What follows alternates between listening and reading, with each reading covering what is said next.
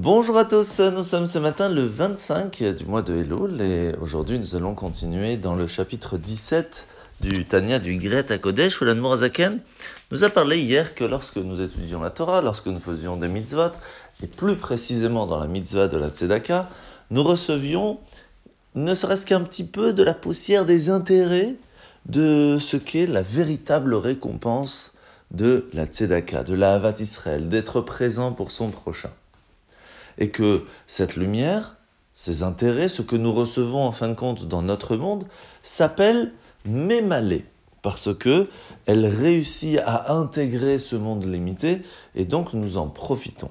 Mais où est cette lumière qui est si grande, cette récompense sans limite?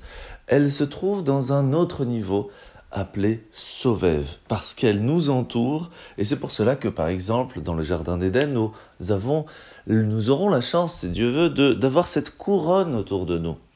Et cette couronne s'appelle Keter. Cette lumière qui est si grande nous permettra de profiter de la récompense de nos actes ici-bas. Mais la Nourazaken nous rajoute quelque chose c'est qu'au temps de Mashiach, après avoir passé un petit moment dans le Gan Eden, eh bien, cette couronne nous suivra dans ce monde-ci, dans ce monde limité, dans ce monde physique, et nous pourrons profiter de ces récompenses ici même. Et ça, c'est la chance que nous aurons, Bezrat Hashem, très rapidement avec Mashiach Tzidkenu.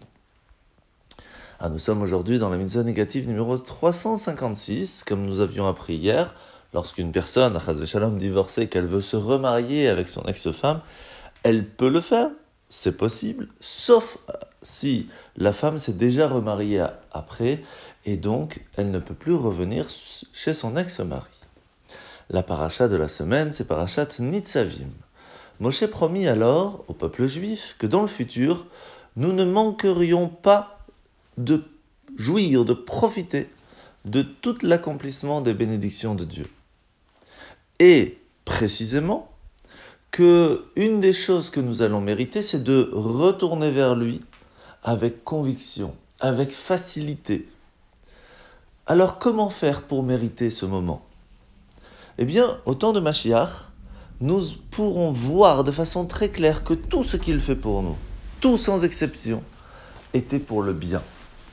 Et Hachem nous dit, si tu essayes déjà maintenant d'avoir la foi, que tout ce que je fais pour toi est pour le bien, eh bien sache que je te donnerai la possibilité de le voir plus rapidement.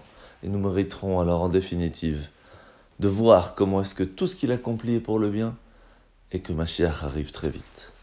Bonne journée et bonne préparation à la fête de Rosh Hashanah. Shabbat Shalom.